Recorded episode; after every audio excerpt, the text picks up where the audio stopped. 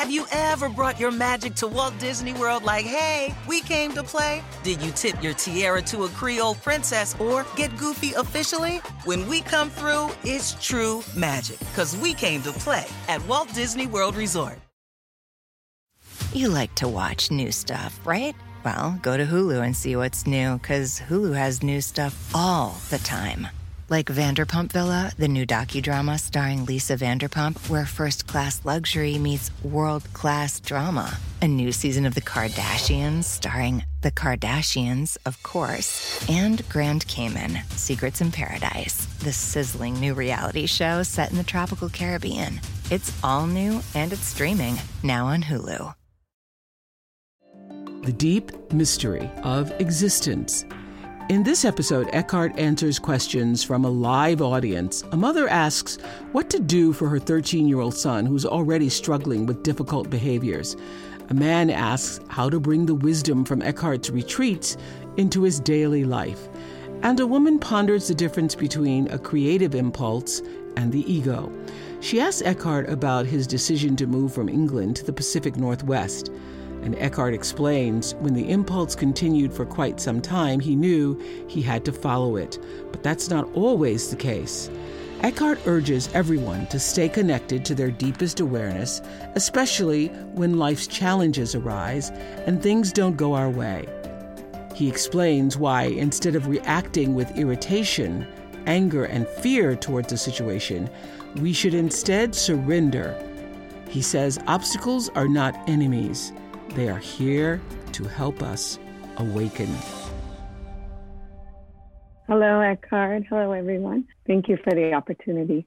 So, I've been struggling a little with the discernment of my ego wanting to contribute to the world or it being a true energy impulse. I'm I have a grateful practice and I'm very grateful for life in general and for all the blessings and challenges and it's thanks to your practice, um, your teachings. But I find myself uh, at a point where there is space uh, for more inspired doing. Um, but depending on the day, the energy comes and goes, it waxes and wanes. And I enjoy the being part more than the doing. So I would love to ask you, Eckhart, about your impulse to move to the West Coast of North America, and specifically, what did that energy feel like? And did you ever doubt it, um, the, the, impulse to, to move or to write the book? Or how, how much was it about your discipline and work ethic as opposed to um, flow? Right. Thank you. Thank you. Uh, sometimes an impulse comes to initiate a change in your life, as it did in my case.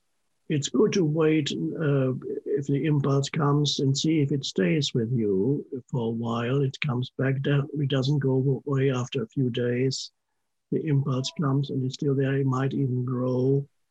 And uh, it became very strong. And uh, I didn't doubt it anymore because it, uh, I knew if I had not obeyed this impulse, I probably would have fallen ill or something bad would have happened. I knew I had to follow, follow this impulse and didn't know for what reason yet. When finally I started writing The Power of Now, suddenly when I was on the West Coast, I had moved there without knowing why.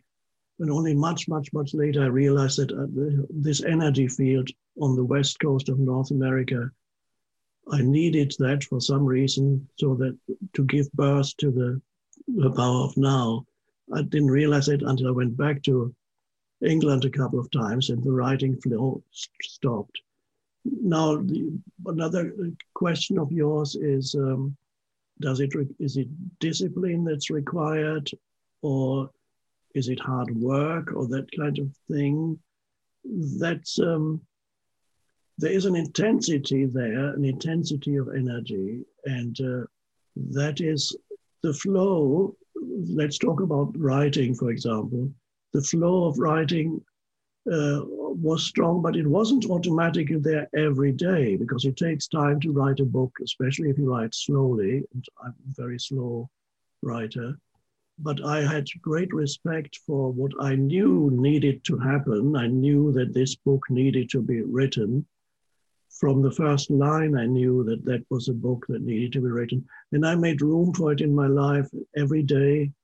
Every morning, I would sit at the desk, even if because the impulse wasn't necessarily there every day. Sometimes there just wasn't space there. And so I honored it. And occasionally there was just a trickle that came. And then on other days, there was a huge flow. And then another day, there were days when nothing came. And I wasn't unhappy about that.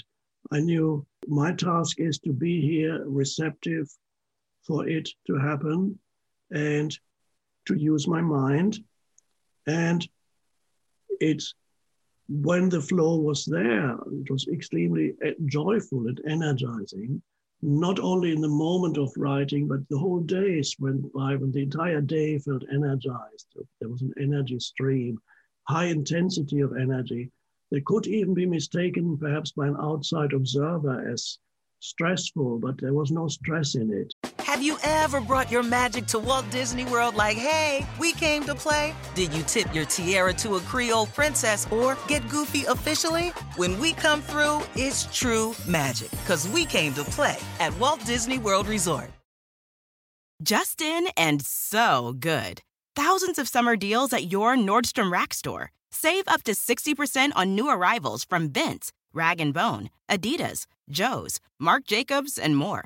Great brands, great prices every day at Nordstrom Rack. But hurry for first dibs. Get your summer favorites up to 60% off at Nordstrom Rack today. Great brands, great prices. That's why you rack. You like to watch new stuff, right? Well, go to Hulu and see what's new, because Hulu has new stuff all the time like Vanderpump Villa, the new docudrama starring Lisa Vanderpump, where first class luxury meets world class drama. A new season of The Kardashians starring The Kardashians, of course, and Grand Cayman, Secrets in Paradise, the sizzling new reality show set in the tropical Caribbean. It's all new and it's streaming now on Hulu. When, when you're not connected to the deeper being, the deeper when high energy comes, it can easily degenerate into stress. And people get, uh, they have a big task to do, a big job to do, and they think, well, or even I have to write this book, I have to Uh, fortunately, I didn't have a deadline. Many writers have deadlines. The publisher gave them deadlines.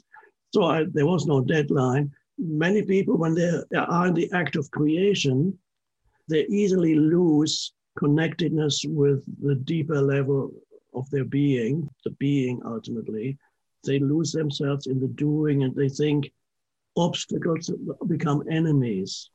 When things don't go right in their act of creation, they get stressed and annoyed and reactive and angry. So this did not happen. I wasn't even particularly concerned with whether the book would be successful or not. I just knew it had to be had to give birth to it.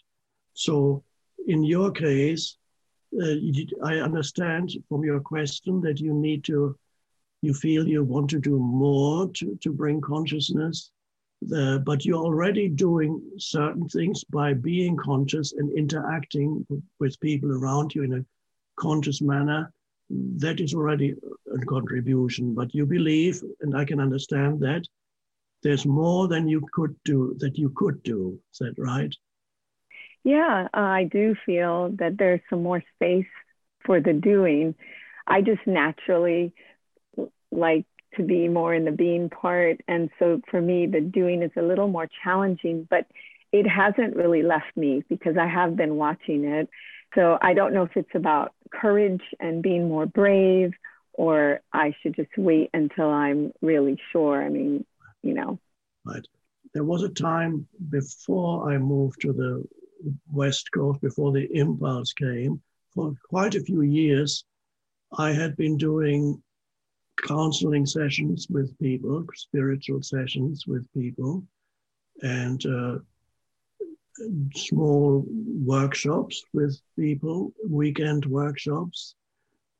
I was not very well known. I'm just very small scale workshops, and but very enjoyable.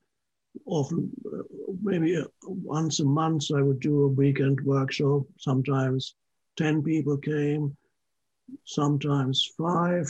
There was one workshop that I had announced, one only one person turned up for a weekend workshop in England. And I said, Do you want to do it? Yes, okay, let's do it. So I did the workshop with one person.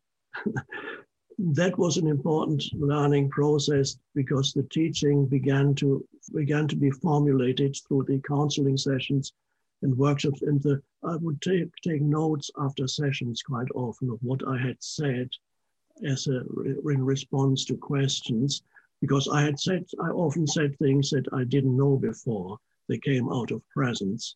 I was just mm-hmm. my main job was to be present with the sitting with one person my main job was to be present, open, receptive, and then often answers came, sometimes through me, sometimes through the other person, or sometimes the question dissolved because it became irrelevant.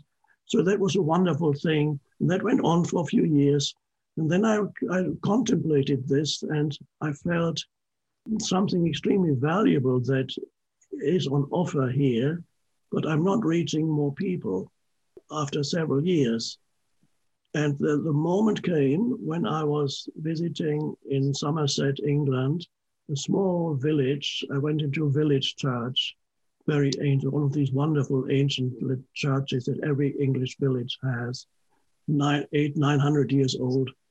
Nobody in there, and they sat there. And it was interesting altar with the interesting symbols. And then I was contemplating all this, and it suddenly had this impulse to say, uh, I want acceleration, please. I said, please give me acceleration in the work that I do. And that was a meditation on acceleration. And then for a few weeks, nothing happened. And then, after I don't know, four or five weeks, the impulse came I need to move. I didn't know that that was the acceleration I had asked for. I had almost forgotten about it. But I believe now there's a connection between asking for acceleration and suddenly feeling I'm going to change my life totally, move, leave the country, get rid of everything, go into a complete unknown with a limited amount of money and just do it. And that was part of the acceleration. I didn't realize it much later in retrospectively. Oh, that, that's where it started. So this is one way of asking for it. Sometimes you may get an, uh, some kind of impulse to see what it is that you might want to do to uh, contribute to the awakening of consciousness. And our contemporary world offers many possibilities, as you know. For example, every human being, although there's a lot of negativity happening in the on the internet and all that. But on the other hand, every human being can reach millions of humans. You no longer need intermediaries to reach other humans, and you can uh, you you don't have gatekeepers unless you become political. You don't have gatekeepers anymore. You can put out anything you like, and a lot of it, of course, is human unconsciousness that's being disseminated through the internet. But potentially, you can also, as we are doing here now, it can also be used for the awakening of consciousness. And this is not only to you, but to anybody you don't know who have already had a certain degree of awakening within themselves. A first step you could take is post a little meditation on YouTube or whatever it is you want to post. Some people may find it helpful. Or talk about yourself and what you, has been helpful for you. This is just one example. You could do countless possibilities are there. And then a few humans, you, you may reach a few. And if, if they are helped by this, then it'll spread more to others. And this is just one way of can reach many, many humans. And uh, we need more consciousness in the whole the, the internet phenomenon because at the moment it is largely dominated by unconsciousness and dysfunction. It amplifies egoic dysfunction.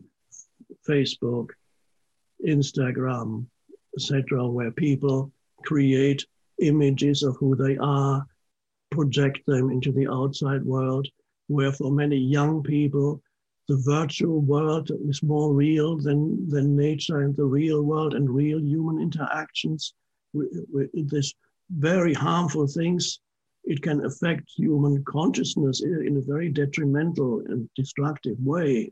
It's a, in itself, it may be neutral, but it's already affecting many youngsters in a very harmful way, amplifying the, the human ego, amplifying reactivity, and so on. So we need to counteract that and use it for good, for the for consciousness. So it needs people to uh, do that. Quite a few are doing it already, and this could just be a starting point. Whether, or even some people, even I've occasionally I look some people even post just good, wonderful quotes from from others. So some people have are quite popular. They just every other day they post a spiritual quote, an uplifting or something that takes you deeper. All kind of, all kinds of possibilities are there already if you want to start reaching people and mm-hmm. see where it goes from there. So um, I've said to quite a few people, well, go start there, get a camera. And even if you don't know what to say, that's a good starting point, not knowing what to say and being comfortable with not knowing what to say. So you start with a moment of, okay, just being. And then perhaps a few words will come. If you're not comfortable with that, then you might prepare a few points. I would advise against reading a script. uh, because that the power will be, be lost if you just read a script. There will be a loss of power in, in your transmission. If you have a few points that you need to mention, that may be fine. So many things are possible. There are also people who produce.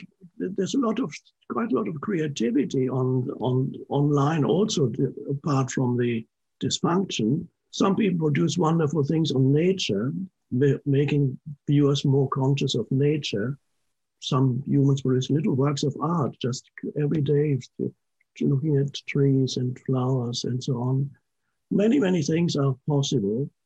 If you start with one, even that one thing may not lead to anything, but that may take you somewhere else. Perhaps through it you meet someone, and then that someone presents another opportunity to you. But it's good to start somewhere, whatever it may be, take a first step, and then go from there.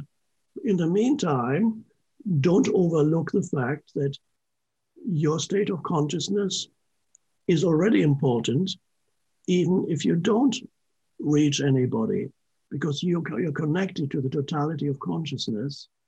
And one human being awakening affects the totality of the human collective of consciousness, even if you don't physically interact with other people.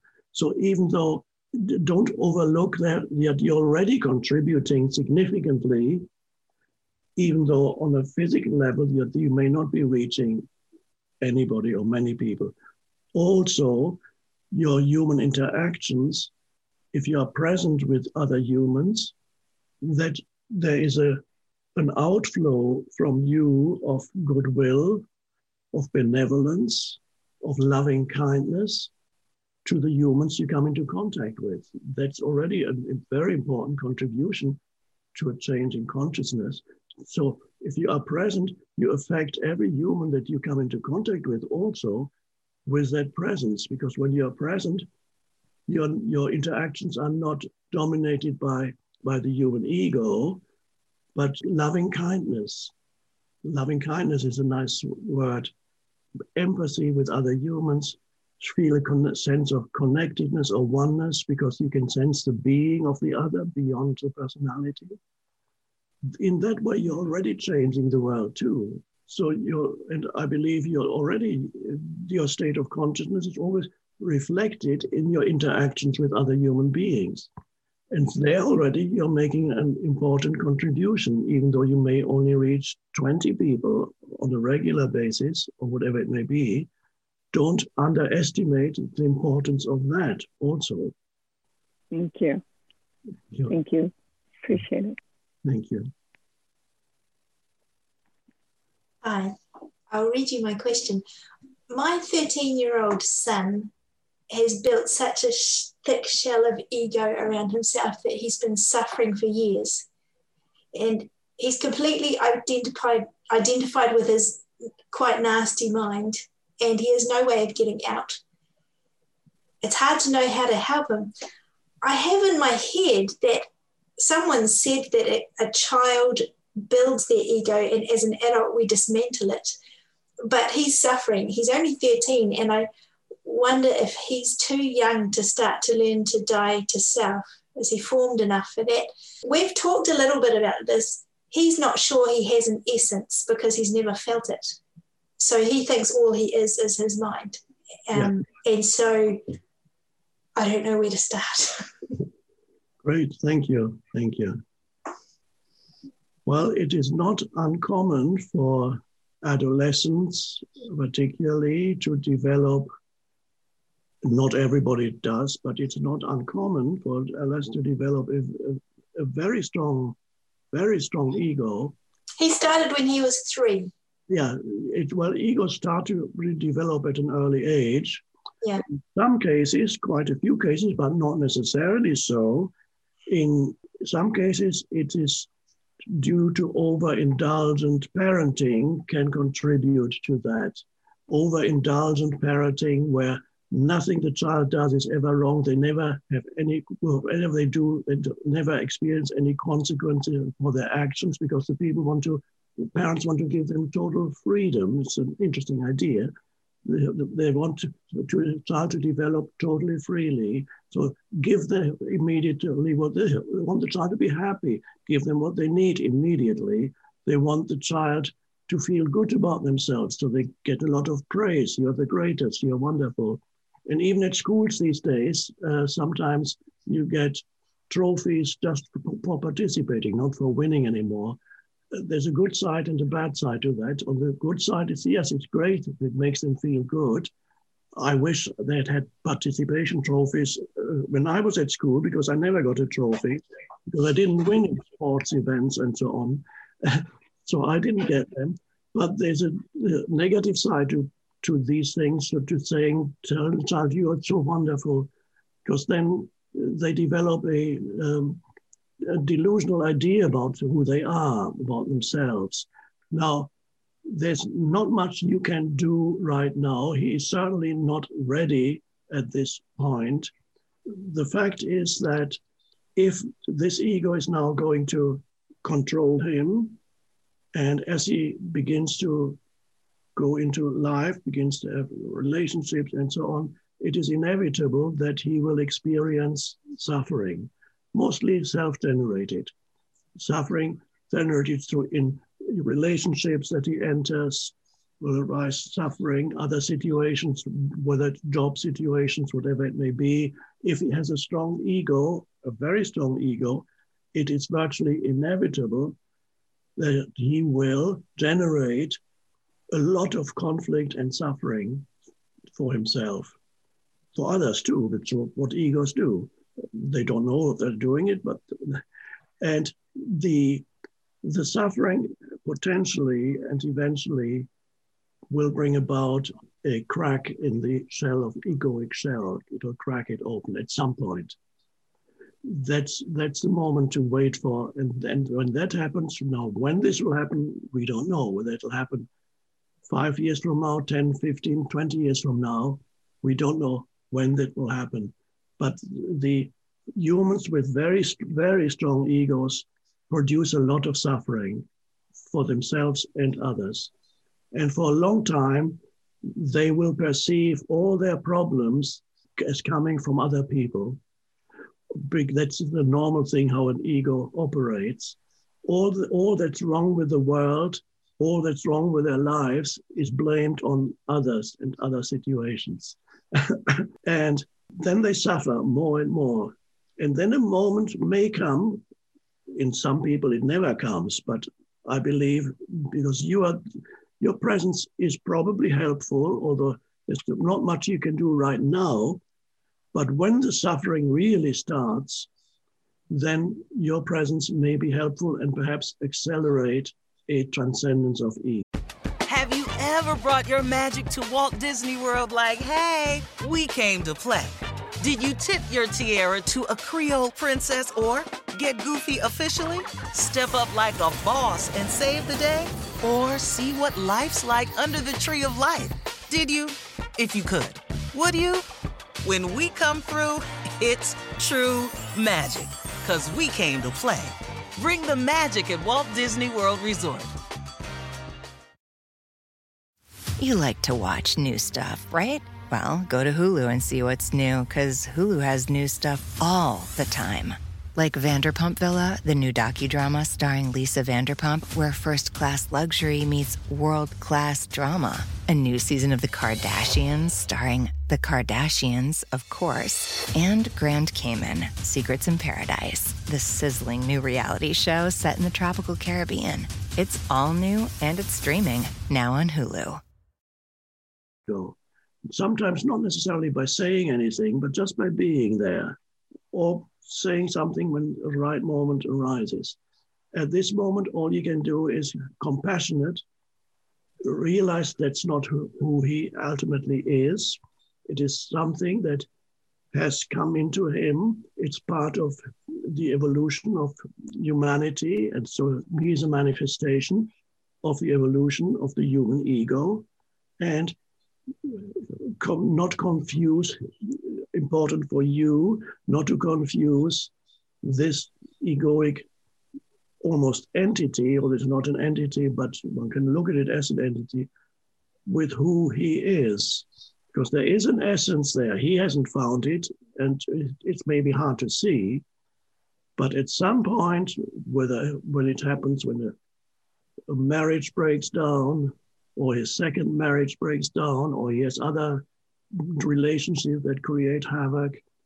All we can hope for is that the consequences that come from unco- egoic unconsciousness are not going to be too destructive and overwhelming, as, for example, it happens if uh, youngsters sometimes that sometimes parents they give them a when they're 17 or 18 they love their child so much that they, on their birthday, they're given a, a sports car, Porsche, whatever. Oh, there, I want to make my child happy. And then the child's ego gets even bigger because they, the Porsche becomes part of their ego. And then they have a few weeks later, they have a disaster, cause a disastrous accident. This many, many cases like that uh, everywhere. Let's hope that this is not the suffering that he finds will not be of that kind, but it will be suffering. And ultimately, that is the path of awakening for humans. The, the stronger the ego, the stronger the suffering. But that ultimately is how it's meant to be, because that is how humans evolve. He is lucky that he has you in his life, because when the moment comes and he is ready, you will be there to help him. In the meantime, all you can do is observe compassionately, do what you can. Don't try to uh, get rid of his ego, it's not going to work. You may not even succeed in trying to find his the being, the presence. He's not quite ready. It seems he's not ready for that, but that's fine.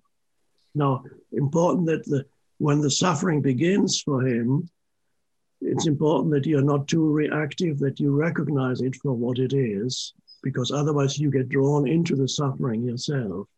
So it's empathy, yes, compassion, yes, but also wisdom to see what to see why and how why it is happening. Okay, so as a parent, if, if he were your son, you wouldn't even talk with him about the difference between an ego and an essence, and you wouldn't you would leave that.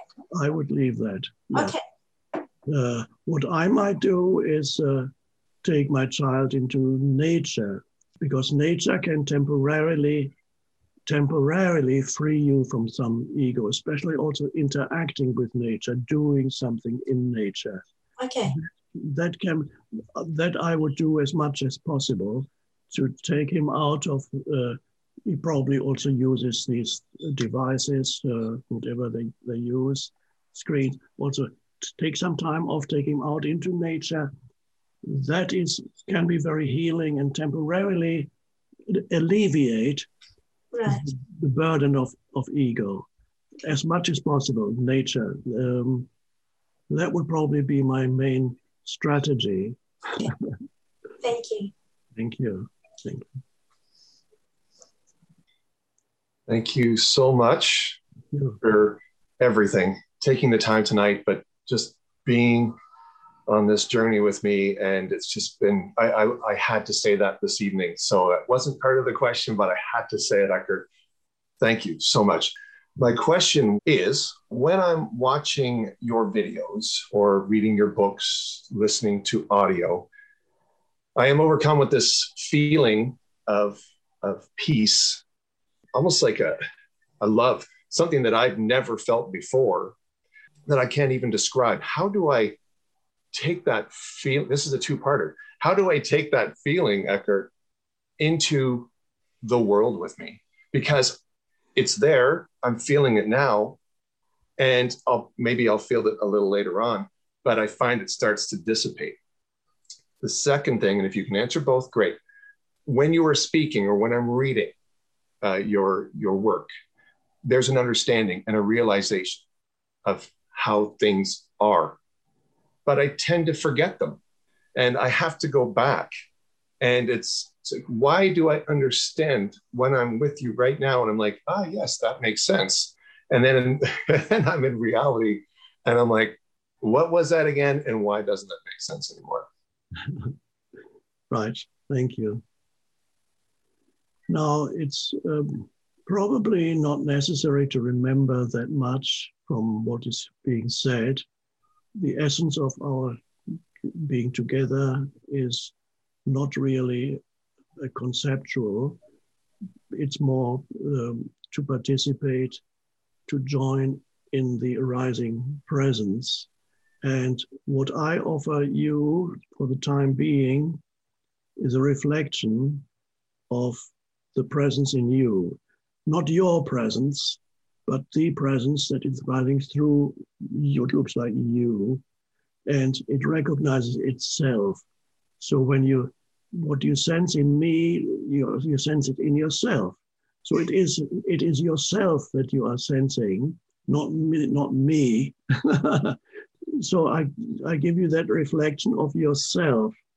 So it's not me. And so when, I, when you're not with me, which means the reflection isn't there, then you cannot that easily find that connection because it can the world comes back in and you lose that connection.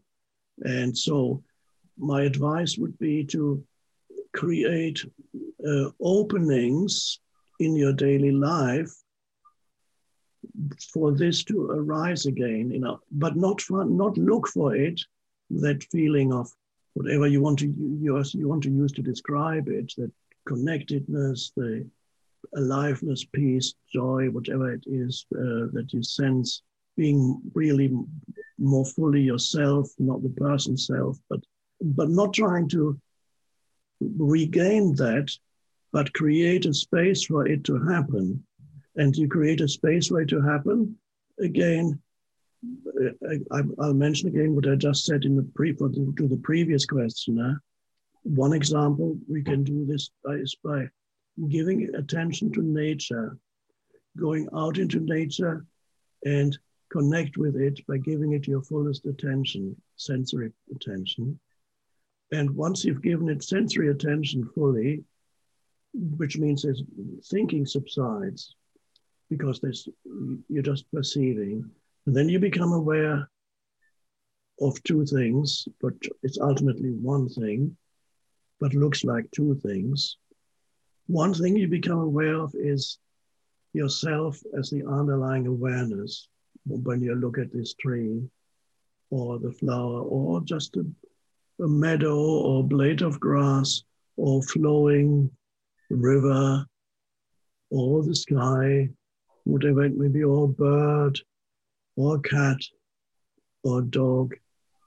You become aware of yourself as the awareness. And that is, you're regaining that now by becoming aware of yourself. Nature is more helpful than the man made, the human made world, because in the human made world, everything is done through the human mind. So it's not as easy to take you out of your mind when you're surrounded by mind made things. So in the middle of a city, you're surrounded by mind made things. Or there may be a tree here and there, that's good. Sky will still be there, that's good. But you will be surrounded by mind made things. When you're really very present, even that is fine. And when you're really very present already and deeply rooted in presence, you can find this the consciousness even in mind made things. But in the meantime, nature is easier use nature as a portal to find yourself. Now, I mentioned two things. So, one thing was when you contemplate nature, sometimes you may contemplate just one thing in nature, like a tree or flower.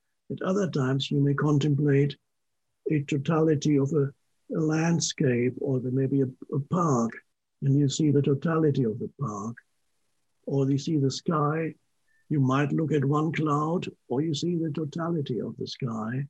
Nature can be either one thing or it can be many things a field, a meadow, whatever it may be. That's all fine. Doesn't matter whether it's a more expansive thing or one thing. And then you become aware of yourself, as I said, as the underlying awareness. And so there's perception and there's the presence. In other words, you're very still while you're perceiving. And then the next thing, which is not really the next thing because they come together. And I also talked about that earlier on at the beginning of our session. You can then also sense that there's more to the tree or to the meadow or the sky then meets the eye. You can then also sense that there's an inherent aliveness in that tree that transcends what you see with your senses. You can also realize that what you call tree is really a mystery. By calling it tree, you create the illusion that, that you, uh, you know what it is. And if you completely believe in every label that the mind creates, you begin to inhabit a dead universe. And the mystery is gone, and you believe that you know. But all you do, and I'm not doing just to you personally, but to all humans, all you've done is created mental labels and mistake that for as an explanation for, for the deep mystery of existence and of every being. In other words, when you're relating through mental labels, you cannot sense the depth in anything. Nothing has any depth anymore. There was a there's a philosopher who used the term. It was Ken Wilber, spiritual philosopher. I don't know if he used it with reference to what I'm talking about, but I think to some in some way he did. He has the term flatland. you inhabit a flatland; it has no depth to it whatsoever. And this is how many humans perceive reality. They, nothing has any depth. There's no soul in, in. they can't perceive the the soul in the tree, the inherent aliveness and the mystery of it and the beauty of it that's hiding there beyond sensory perception. So then, the two things, which are not ultimately two, you can sense the awareness that is the, that is the, the light in which these things appear. And you can also sense that which is beyond sensory perception in that which you are perceiving it's no longer flat land. There is a depth to it. There's a mystery to it. And you then realize that what you called a tree or dismissed as an oak tree. It's a nice oak tree. How old is it? Okay, now I know. That's why Krishnamurti, the spiritual teacher, said when you teach a child the name of the bird, the child will never see that bird again. In uh-huh. other words, the concept has replaced the realization of the, the actuality of that mystery. So don't inhabit a world of labels. Remove labels, use labels when you need them, but not become captivate, captivated by concepts and mental labels. Experience the world beyond that and know yourself, who you are yourself beyond any mental label, any conceptual reality. So nature is helpful, create that.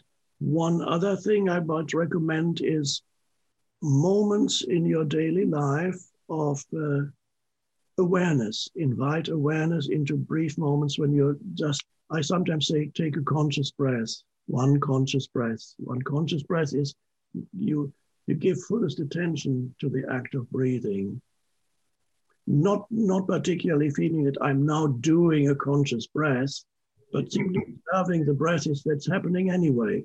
So to feel the in breath and the out breath. Give it your fullest attention. Maybe even two conscious breaths three perhaps. But even one is a good thing because one creates a moment of inner spaciousness. Because while you're giving your fullest attention to the breath, you cannot be thinking. If you're thinking, you're no longer giving your attention to the breathing. You can either give your attention to the breathing or you can be thinking. So, a good way to step out of thinking when you don't want it is breath awareness of course, it's even been developed into a, whole meditation method. So some people sit for, for half an hour, one hour, observing their breath. That's fine too. But I believe that these mini meditations are extremely helpful because each time they create an inner space, they reduce the mental clutter. And it's like clouds parting, cloudy sky, and suddenly as you take one or two conscious breaths, the clouds part, and then you see the, the blue vastness beyond the clouds. And that's in you. So many moments during the day, some breath awareness that, that is very helpful tool. Last thing, again, it's an invitation of presence. Choose every day one or two activities. They could be routine activities that you do and do them consciously, not nothing that takes too long, do them consciously without looking for the end result, making a cup of coffee, a cup of tea, preparing some breakfast. If you use an elevator every day, very helpful. You press the button to call the elevator, and instead of looking at your phone, as many people do, just be there consciously. You may want to take a conscious breath or not, or just be there. And then you step into the elevator, and then even there, you can still be there while the elevator travels. So every time you use it, it's a practice of presence every time. Or if you use stairs in where you work or at home, as much as possible, every time you go up or down, be conscious of every step. So you break the momentum of the mind that always drags you along to the next thing and the next thing and the next thing. So it's a very different way of going up or down the stairs, whether you're conscious of every step or whether you just want to get to the top or the bottom of the staircase. Very different way of, of going up or down the stairs. One last, you can come up with your own practices. One last one that I like is if you use a car, when you get into your car, you put on the seat belt and then you wait 30 seconds before you start the car. But don't count the seconds, just approximately 30 seconds. And if your mind tells you, I don't have time for this, it's a lie. There's nobody who doesn't have time for 30 seconds. Unless it's a complete emergency, your wife is pregnant and you need to get her to give birth, that's different. But otherwise, it's 30 seconds is very little. And so every time you sit there, but you not sit there waiting for the 30 seconds to pass, you sit there just present and contemplate. Or if you like, one more thing. Please, that's great. There's a traffic light and it's red. Why not make that into every time you wait at a red light, be present? And you may want to look around. Well, don't don't lose sight completely of the light because it'll change to green. But you may look around a bit. Peripherally, you can see still see the red. There's other cars. There may be people. Just be there as an innocent observer of what's going on in the, your field of vision. Some people have worked out, and unfortunately, I don't remember how much. If, if, a person reaches the age of 70 and uh, since the age of 20, he, he drives every day to or from work or something. They've worked out how much time they spend waiting at traffic lights in lifetime. It's an enormous amount of time. Unfortunately, I've got forgotten the figure. It's like many months or almost a year, something like that, waiting at. So why not use this as a wonderful opportunity? In fact, every kind of waiting is an opportunity for practicing. Most people these days the, the moment they start waiting for something, they get out their phone. It's an automatic thing. They're, most of them don't have anything particular to look at. They're not getting it out because they, they heard a text message. They're just getting it out because there's nothing else to do. They have to fill this moment with something, yeah. which means mental clutter. I need more mental clutter. And if you are not doing it, somebody next to you is doing it, and then you go, okay, I better do it too. Yeah. And and so they go like they all like this. What if somebody from the past has come, time traveler, had come from Roman or Middle Ages or even a hundred years ago? He would say these people are crazy. They are they're in some kind of state of hypnosis. What has happened to them? They they all like this uh, and say, oh, the, the world has gone completely crazy, they would say, the time traveler. And in some way it has. so obviously there are times when you, when the, the reason for using these things, maybe there is a message coming in and you want to see what it is, fine. But just at random getting it out because you just can't stand being with yourself, that's crazy. Wonderful information. Thank you so much. Blessings to you, you and to your team. Thank you. And to all of you. Thanks. Right. Well, this is our session for today. Thank you. Thank you. Thank you. I'm Oprah Winfrey, and you've been listening to Eckhart Tolle, Essential Teachings, the podcast.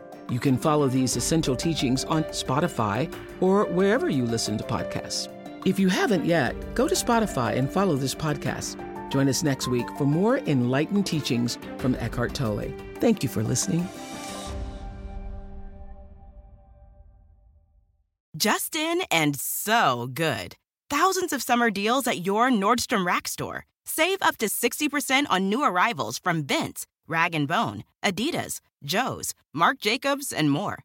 Great brands, great prices every day at Nordstrom Rack. But hurry for first dibs. Get your summer favorites up to 60% off at Nordstrom Rack today. Great brands, great prices. That's why you rack. When you need mealtime inspiration, it's worth shopping Kroger, where you'll find over 30,000 mouthwatering choices that excite your inner foodie. And no matter what tasty choice you make, you'll enjoy our everyday low prices, plus extra ways to save, like digital coupons worth over $600 each week. You can also save up to $1 off per gallon at the pump with fuel points. More savings and more inspiring flavors make shopping Kroger worth it every time. Kroger, fresh for everyone. Fuel restrictions apply.